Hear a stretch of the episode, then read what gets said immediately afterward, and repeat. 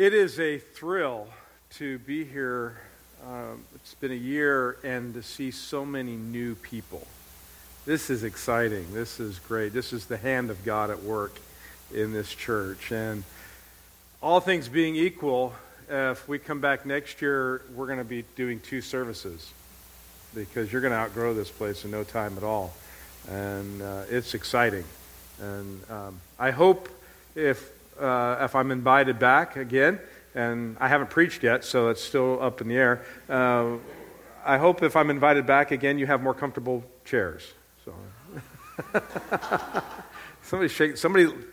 How many, let me let's be honest. We're Christians here, right? How many really like love these pews and love to sit in them for an hour? Okay, I think you should leave two in the back. So, could be worse. It could be worse. I've been in worse. I've been in worse. I've preached in churches in the Congo where it was stumps and whatever piece of lumber they could find to sit across the stumps. And you didn't dare scoot on there. You just sat down and moved, didn't move. So, uh, no, uh, it is a, it's a, a beautiful building, and uh, we're just so grateful what God has done. Uh, for you guys and giving you this facility, and this is an amazing thing. And, but it's more amazing, more than the facility it's amazing to see the body of Christ here and people coming. And I'm so happy for you. And I'm happy that you have the pastor that you have. Uh, I really do love Andy and Priscilla. Uh, mostly, I love Emmett and Victor and Leon and Angelina. Uh, but we uh, love these folks and, uh, and just want to see God's best for them. And I'm so thankful that you're here. And I hope you love your pastor and his family as much as I do. And, and I think there will I know they're going to serve you well. So, and, I already have. Please open your Bibles to John chapter 13. John chapter 13. Most of you know, some of you have come from churches where their gospel has been very watered down. Uh, I'm sure you hear, I've heard already this week from some of you that similar things that I hear in my church where people come and they say things along the lines of, We didn't know we were starving until we came here. And that's not a, a meant to be exalting our church. It's just a commentary on churches in general in our area that are not preaching the Word of God. They're not preaching Christ. They're not preaching the true gospel. And I suppose this watering down of the gospel, as I look back in church history, and uh, was done as a way to win people to Christ. Many pastors and evangelists and church workers saw deep commitment to Christ and the commitment of the gospel as a barrier for people to be saved.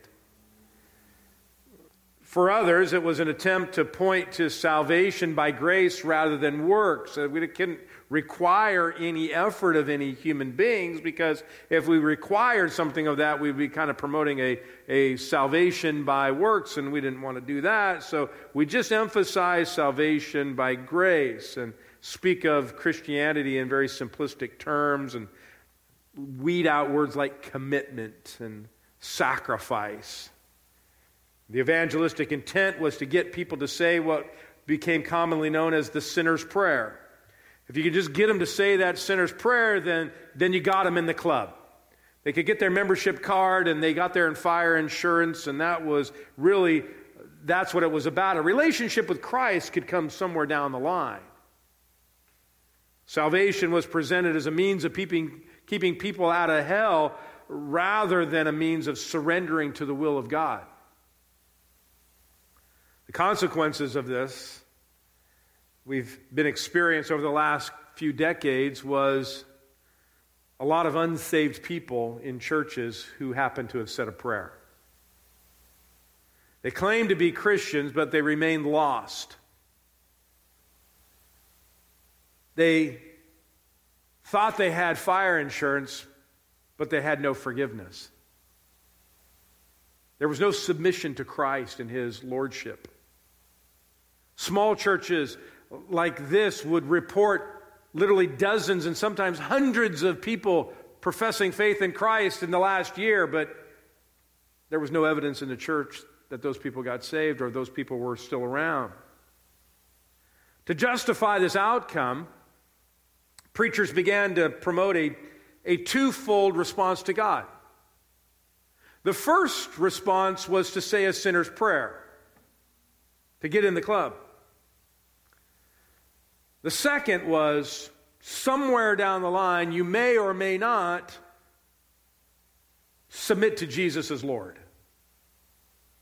So, in other words, you could be saved and have your name written down in glory, but you didn't necessarily commit your life to Christ. We use terms like dedicated. Well, I got saved in 1971, but I dedicated my life to the Lord in 1984. You know, things like that. Those who dedicated themselves to God became next level Christians.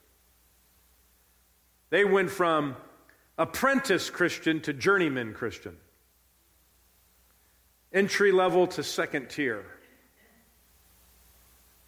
While the vast majority of those who made professions of faith under this type of teaching never became next level Christians. Churches continued to affirm that they had relationships with Christ. And I can't tell you how many parents, and I, as, as a youth pastor for a number of years, and I can't tell you how many parents I sat with over those years who said, Yes, my child made a profession of faith when they were in children's church at age eight, but now they don't walk with the Lord, and you know they rebelled against the Lord at 18. They're now 38 years old, but I'm just thankful they got saved when they were eight. Thinking they they have no interest in the things of God.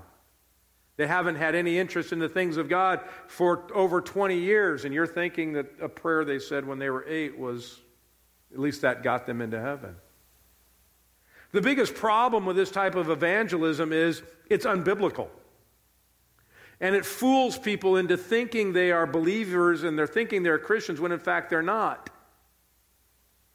My own father was one of those who claimed to be a Christian but couldn't tell you why.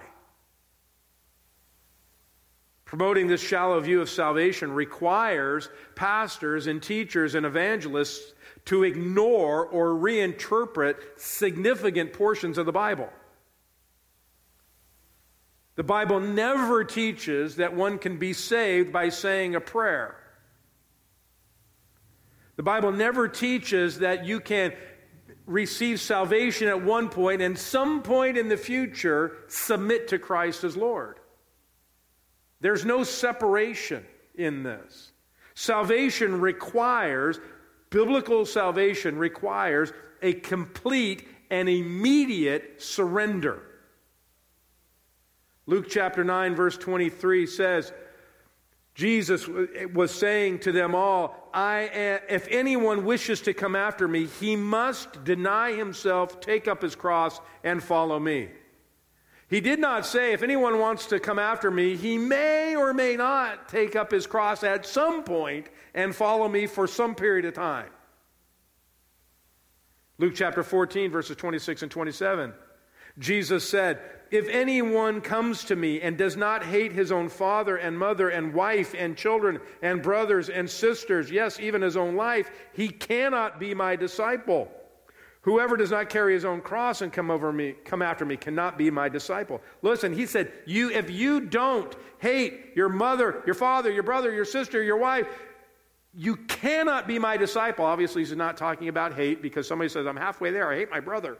Uh, it's, he's not talking about hate he's, the, way that we would understand it. He's talking about the love that you have for God so eclipses your love for everyone else that it appears that it's hate. Luke chapter 6, verse 46, Jesus said, asked the question, Why do you call me Lord, Lord, and do not do what I say?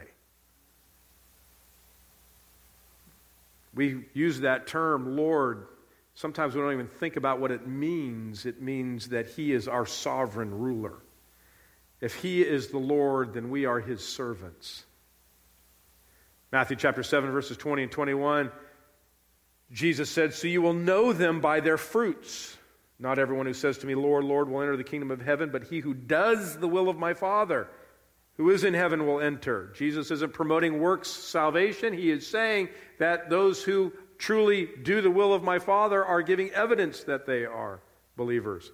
Romans chapter 10, verse 9 If you confess with your mouth that Jesus as Lord and believe in your heart that God raised him from the dead, you will be saved. You cannot confess Jesus as Savior and not confess him as Lord. You must confess him as Lord to be saved. If you do not confess him as Lord, he is not your Savior. Now, that wouldn't be a very popular message in many churches around America today. Because many people want to say, Jesus is my Savior, he's, but He's not my Lord. I met with a pastor a number of years ago. We were having lunch together, and he's saying, You know, I would like, would you pray for the people in my church? They love God, but they don't believe in Jesus. I said, Then they don't love God. If they don't believe in His Son, they don't love Him. They believe they love a God of their own making, they love an idol. There's no place in Scripture that tells us we can receive the gift of salvation by receiving Jesus as Savior and then someplace down the line commit ourselves to Him. Jesus is your Lord, He's your Master, He's your ruler, He's your King, and thus your Savior, or He is none of those things to you. And thus, He's your enemy and he's your judge. There's always been a higher requirement, a biblical requirement for Christians than many preachers are comfortable preaching. Because we're afraid going to put too much on people, require too much of people. John chapter 13 marks the beginning of a five chapter section it takes place in the upper room. We call it the upper room discourse. It's the night that Jesus would be betrayed. To give you an idea, the first 12 chapters of the book of John cover a three year period of time of Jesus' ministry. The next five chapters cover dinner. That's how significant that those five chapters are. In the inspiration of the Holy Spirit, the Holy Spirit inspired John to write 12 chapters to cover 12 or to cover 3 years and 5 chapters to cover a few hours. And what makes these few hours, what makes this dinner so significant is this is the last time Jesus is going to have with his disciples before he goes to the cross. After this dinner, the next conversation that he has with the disciples will take place after his resurrection. So he wants to pour into them as much as he can during this period of time. The sheer amount of space devoted to this dinner ought to demand our attention. Love saturates the five chapters. In fact, it bookends the chapters. If you look at verse 1, chapter 13, verse 1, says, Now before the feast of the Passover, Jesus, knowing that his hour had come that he would depart from this world to the Father, having loved his own who were in the world, he loved them to the end. And if you go to the last verse of chapter 17, verse 26, it says, Jesus is praying what we call a high priestly prayer. And he says to the Father, I have made your name known to them and will make it known to them so that the love which, with which you have loved me, I may, or may be in them and I in them. It bookends, this idea of love bookends this whole evening. In less than 24 hours of this dinner, Jesus will be wrapped in grave clothes and placed in a dark, dank tomb. A stone would be rolled in front of it, sealed up. His disciples would be scattered believing that everything they had hoped for over the last three years was over. But before those events unfold, important lessons are going to be taught. And among them is we must love each other enough to be servants. We must love each other enough to be servants. Christ like love requires servant's humility. Verse 1 again, back in chapter 13, verse 1 the night uh, before the feast of the Passover, Jesus was knowing that his hour was coming, that he would depart from this world to the Father. Having loved his own who were in the world, he loved them to the end. So the backdrop is Passover. It's that time that the Jews would gather in Jerusalem and celebrate this most solemn feast day when they, that commemorates the time that the Jews exited Egypt. The night before that exodus, they would stand around the table fully clothed, their hats on, their coats on, ready to run out, and they would eat this Passover meal quickly. It, it, was this lamb dish and other things, and the lamb that they had taken and slit its throat earlier that day, and taken the blood and wiped it on the doorposts of their homes in Egypt. And God sent his death angel over the land, and we saw the blood. He passed over that house and went on to the next house. And if the blood wasn't there, the firstborn died. And they were to commemorate this year after year after year. And what this all would point to is Jesus Christ ultimately as the Passover lamb, the one whose blood must cover us in order to be saved. The events that will take place shortly Judas will betray Jesus. He'll be arrested. He'll be taken to a mock trial before Annas and Caiaphas, the high priests. He'll be falsely accused. He'll be abused. He'll be abandoned by the disciples. He will hear shouts of those he came to save, perhaps some who were healed by him. Later the next day, yelling out, Crucify! Crucify! Even Pilate, the, the heathen Gentile ruler, could find no guilt in Jesus and wanted to release him and would bring him out and try to multiple times to release Jesus, and the crowd would just get louder and louder Crucify! Crucify! He would die an agonizing death on the cross. And with all of that looming in the, in the very near future, in just the next 18 hours, the love that Christ has for his disciples supersedes all of those things. All of the things that could occupy his mind. All of the things that could draw away his attention. And he focuses on pouring a lesson into his disciples. Having loved his own, he loved them to the end. That statement, he loved them to the end, could mean that he loved them to the end of his life if it does, it means that he, his love maintained for them all the way through the cross. Or it can mean, and probably does, he loved them his own with a complete and thorough, comprehensive love. He loved them to the nth degree. And that's a much better option because the love that Jesus has for his disciples didn't change after the cross. He loved them after the cross just as much. His love lacks nothing and never falls short. His love is never self centered and never crowded out by other things, even important things. Verse 2 says, During supper, the devil having already put it in the heart of Judas Iscariot, the son of Simon, to betray him. I want you to remember that Jesus that Judas is in the room. Jesus, or John rather, gives us the extreme contrast that existed in that room at that moment. The comprehensive love of Jesus mentioned in verse 1 is juxtaposed against the betrayal spirit of Judas in verse 2. Judas is going to leave and betray Jesus just in just a few hours. Verse 3 and 4. Jesus, knowing that the hour, or that the knowing that the Father had given all things into his hand and that he had come forth from, the, from God and was going back to God, got up from supper, laid aside his garments, and taking a towel, he girded himself.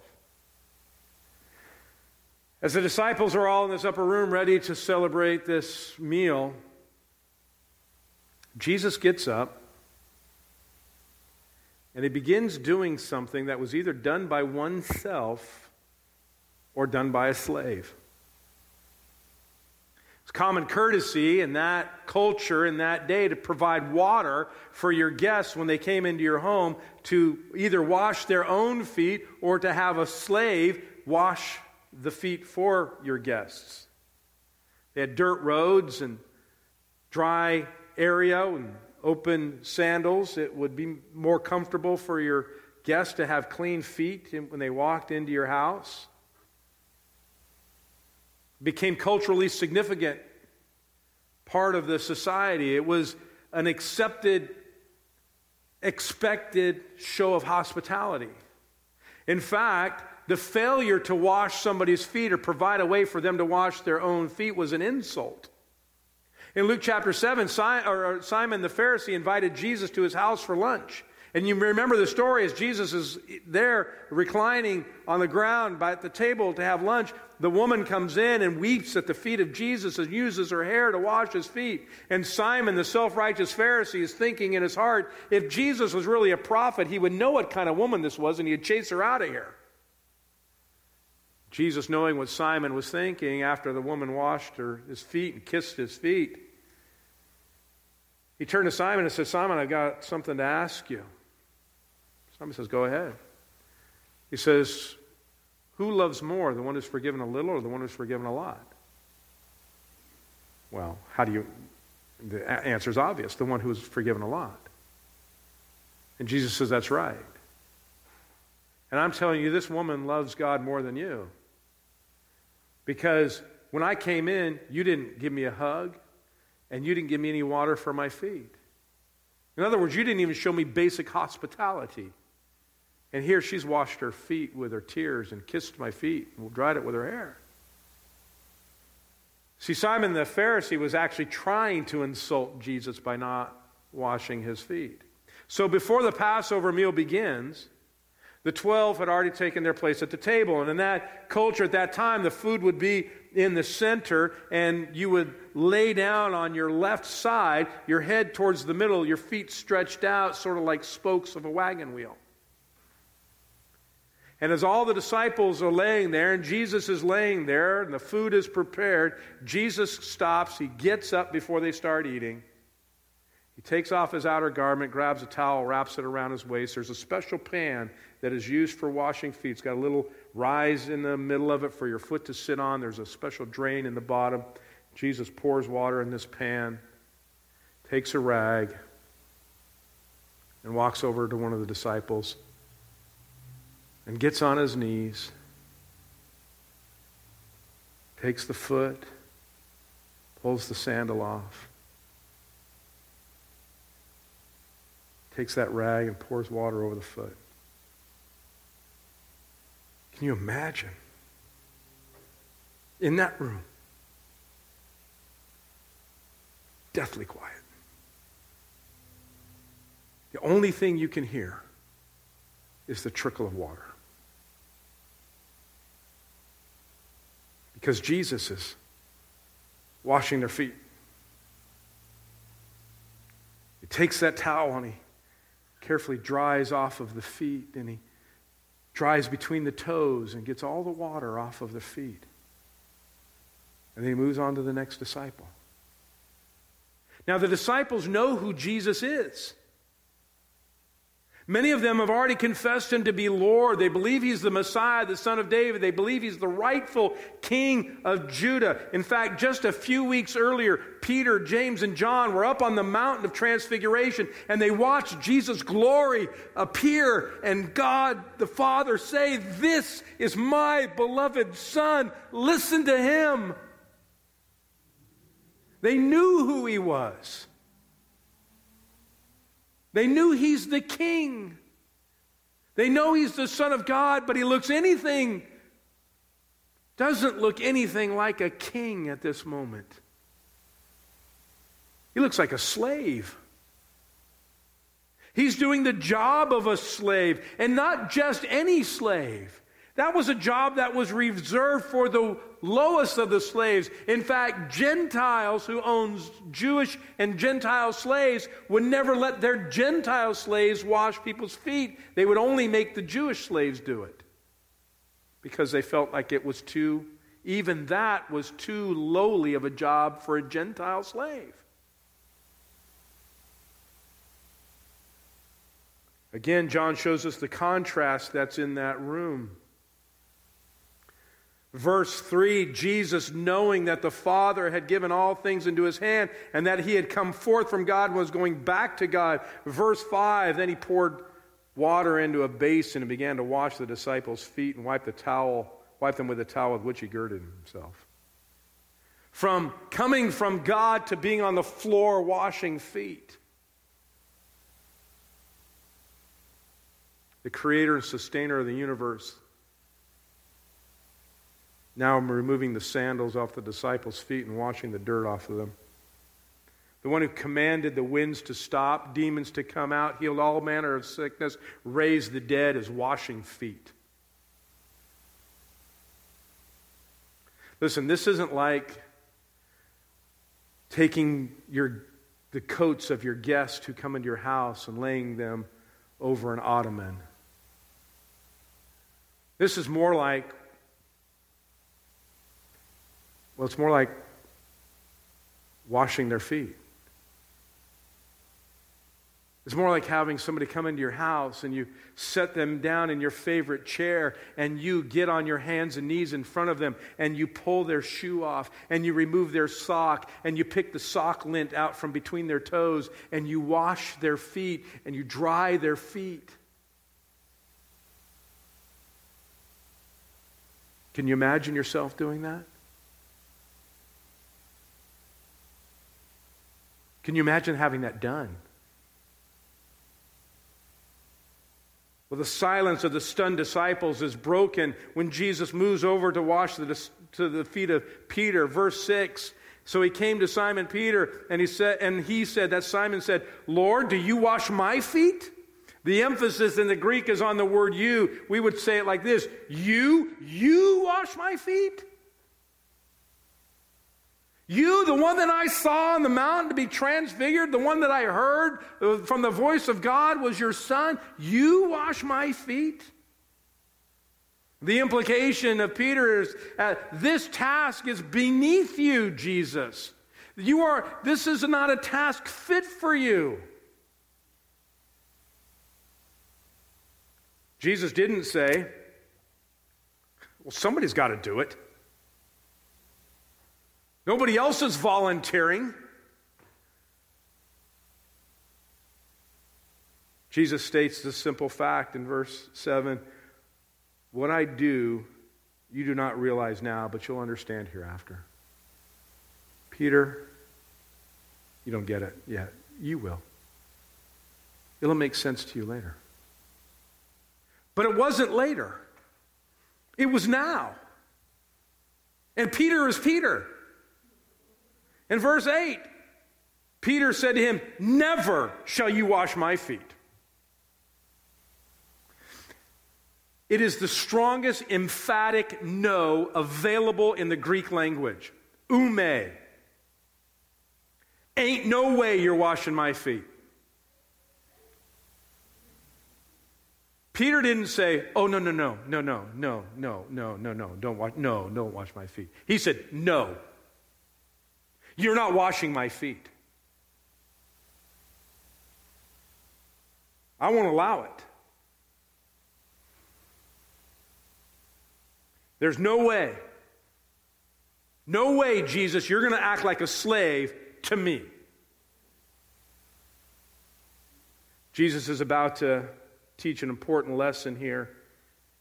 There's a greater lesson, and within that greater lesson, Jesus offers this faith lesson. And he says in the rest of verse 8 If I do not wash your feet, you have no part with me. One's not cleansed by Christ. He has no relationship with Christ. That's what Jesus is adding, this faith lesson. If Jesus has not cleansed you from all righteousness, unrighteousness, you have no part with him. But Peter wants his part with Jesus. And he still doesn't understand. So, verse 9, Simon Peter says, Lord, then, not, then wash not only my feet, but also my hands and my head. Hey, if washing the feet makes me have a relationship with you, then hey, what? It'd be better if you wash my hands and, and my hair's a little greasy too. You might take care of that. Jesus says in verse 10 He who has bathed needs only to wash his feet, but is completely clean. But you are not clean and you are clean, but not all of you. And he knew who was betraying him. That's the reason he said, Not all of you are clean. The faith lesson is once a person has been cleansed by Jesus Christ, he doesn't have to be cleansed again. It doesn't, you don't, you can repent of your sins that, that one time for initial salvation. The future repentance is just a, a cleansing, it's a relational repentance. We don't lose the relationship with our Father. We just, it's become strained because of our daily sin. So we confess that and get that cleaned off. That's the symbolism of washing the dirt off the feet there, is getting rid of that daily sin. But while washing the disciples' feet does include a lesson about the difference between salvation and progressive sanctifications, that's not Jesus' main point. It's important to realize that earlier that day, that very same day, the disciples were arguing with each other about which one of them would be the greatest. I'm going to be the greatest. No, I'm going to be the greatest. No, I think Peter should be. No, I think Andrew should be. No, I think John's the greatest. They're arguing with each other. I'm, I'm going to be the greatest. When this kingdom comes, I'm Jesus is king, but I'm going to be second in command. We're going to be third, on and on. They're, they were arguing with them. And the humility of Jesus at that moment is a sharp rebuke to the pride of the disciples. Well, they're arguing about which one is going to be the, the, the most important person in the kingdom next to Jesus. Jesus is on the floor washing their feet. When Jesus finishes washing the disciples' feet, including Judas, by the way,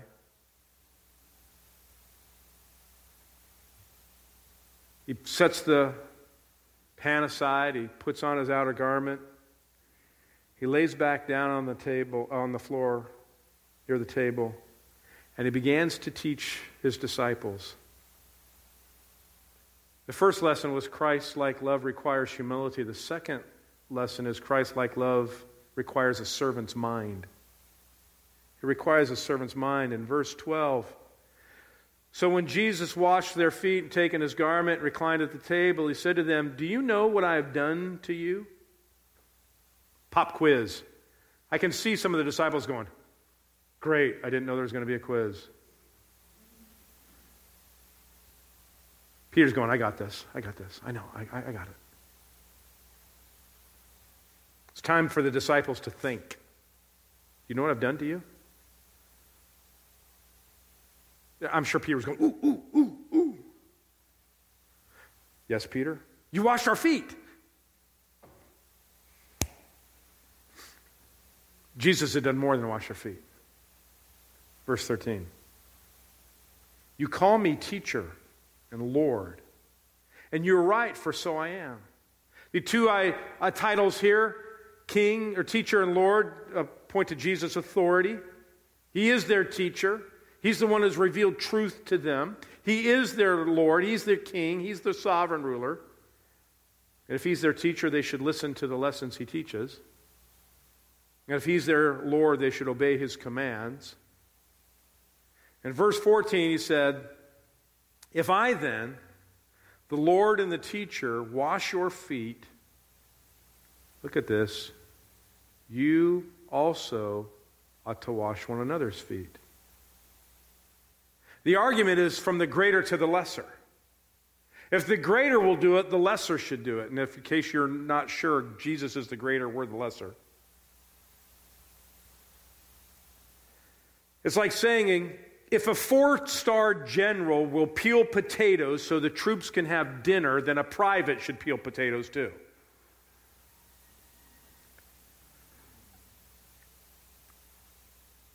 Indiana Jones should also. I, I think it's that phone right there. I don't know whose phone that is.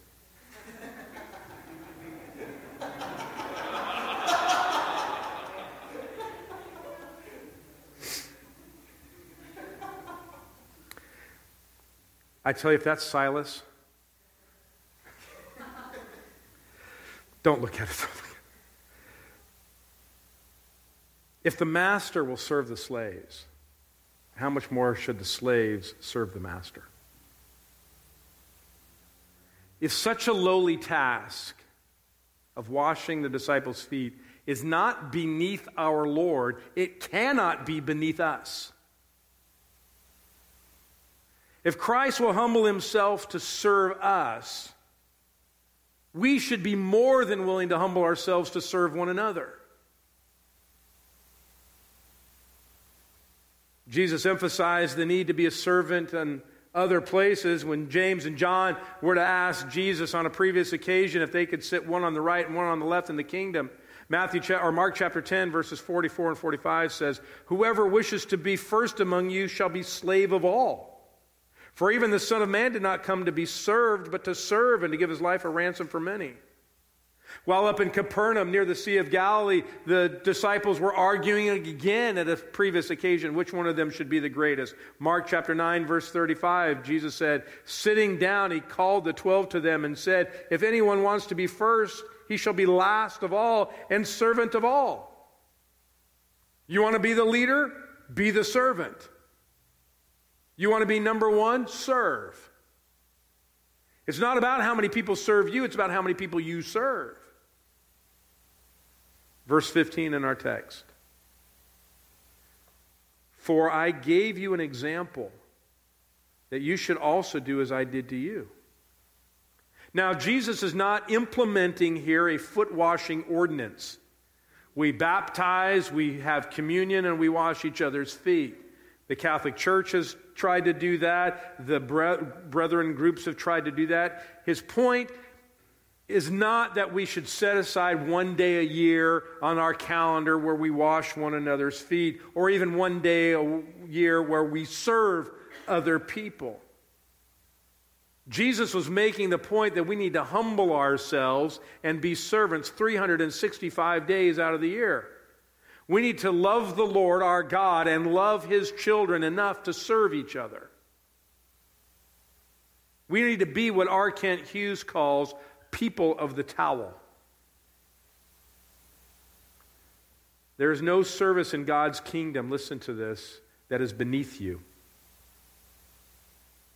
There is no service in God's kingdom that is beneath you. And if you think there is, you have a wrong understanding of God's kingdom and certainly a wrong understanding of yourself. Serving the Lord and others is not limited to Sunday morning. It's not limited to teaching opportunities. Serving one another is maybe bringing them a meal, maybe putting your arm around them and praying for them. It often includes overlooking their sin. Proverbs chapter 10 verse 12, hatred stirs up wrath, but love covers all transgressions. 1 Peter 4 8, above all, keep fervent in your love for one another because love covers a multitude of sins. It requires that we meet people where they are. You don't worry about getting your hands wet. You don't worry about getting your hands dirty.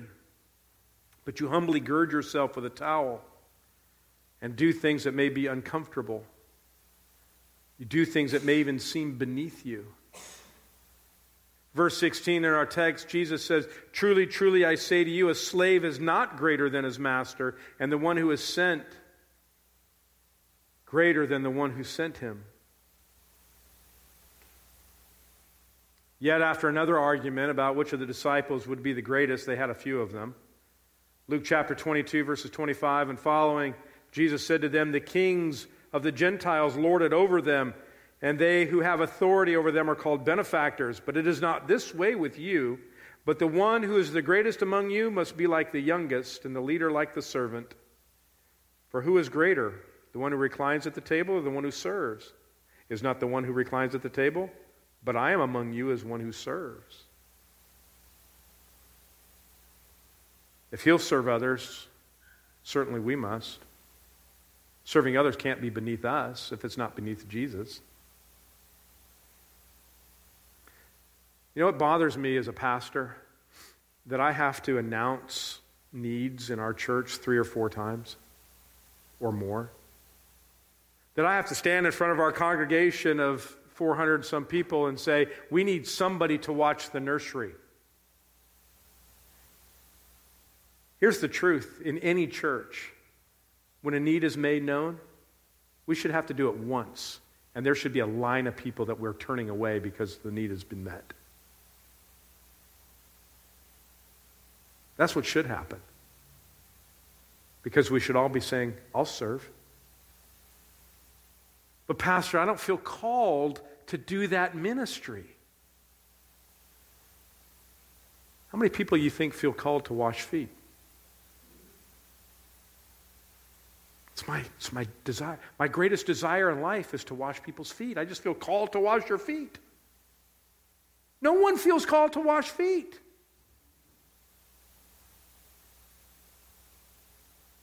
Genuine heart of a servant serves. So, why then does the average pastor have to beg people to serve God's church?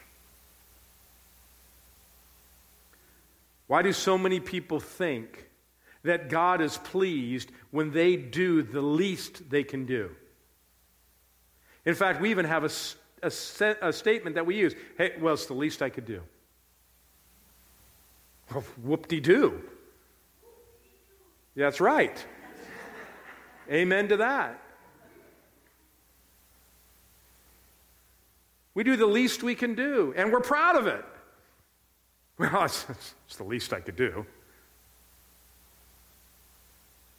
I say that to people jokingly when, every once in a while. What's the least I could do? And don't ever let anybody tell you that I didn't do the least I could do for you. In fact, you can tell everybody I did the least that I could do for you. Hey, I, my pastor did the least he could possibly do. Wouldn't you rather? People, they did, they did the best they could do for me.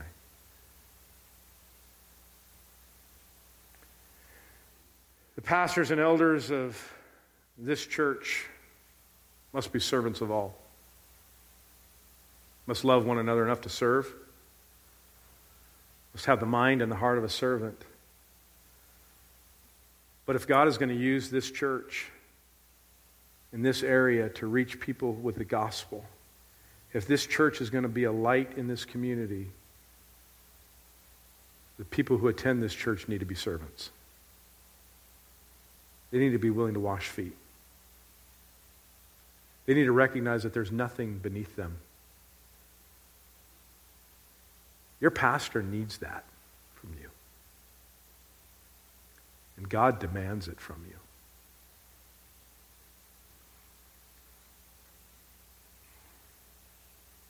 Verse 17, Jesus says, If you know these things, you are blessed if you do them. You know what it means to be a servant, and you serve, you're blessed. It's a blessing to serve. It's a blessing to do what God has asked us to do. I'll ask my staff occasionally when we have a staff meeting, where are you serving? My youth pastor may say, Well, you know, I'm teaching the teens on Sunday. I got them on Wednesday. I'm meeting with my youth staff next week. And I'll say, That's your job. You get paid to do that. Where are you serving?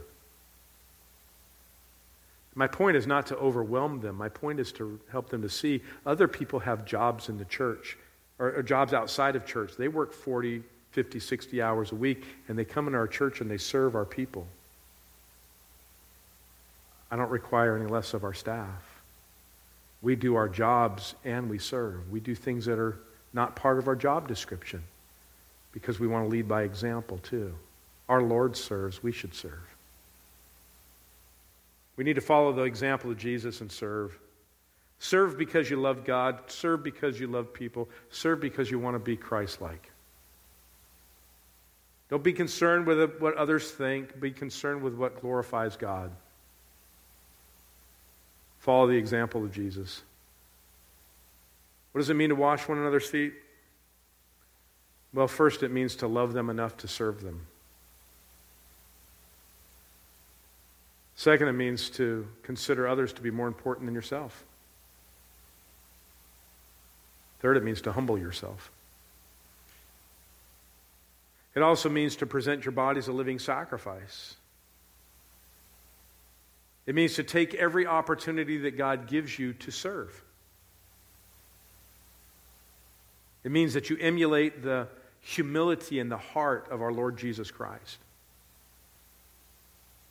Your church needs it. Your pastor needs it. Your community needs it. God demands it. You know, we hang crosses on the walls of our churches and wear them on chains around our neck to remind us of what Jesus did for us. And those are good reminders. You know what we ought to do? We ought to tie towels around our waists to remind us what Jesus told us to do. Let's be people of the towel. Let's pray. Our Heavenly Father, I thank you that you sent your Son to serve us in such a way. Father, may we be people of the towel. May we grab a towel and wrap it around our waist and serve like you told us to serve for your glory and the good of your people. That the world may know that we belong to you. And you are the one, the only way of eternal life. Father, that you change lives, you change hearts.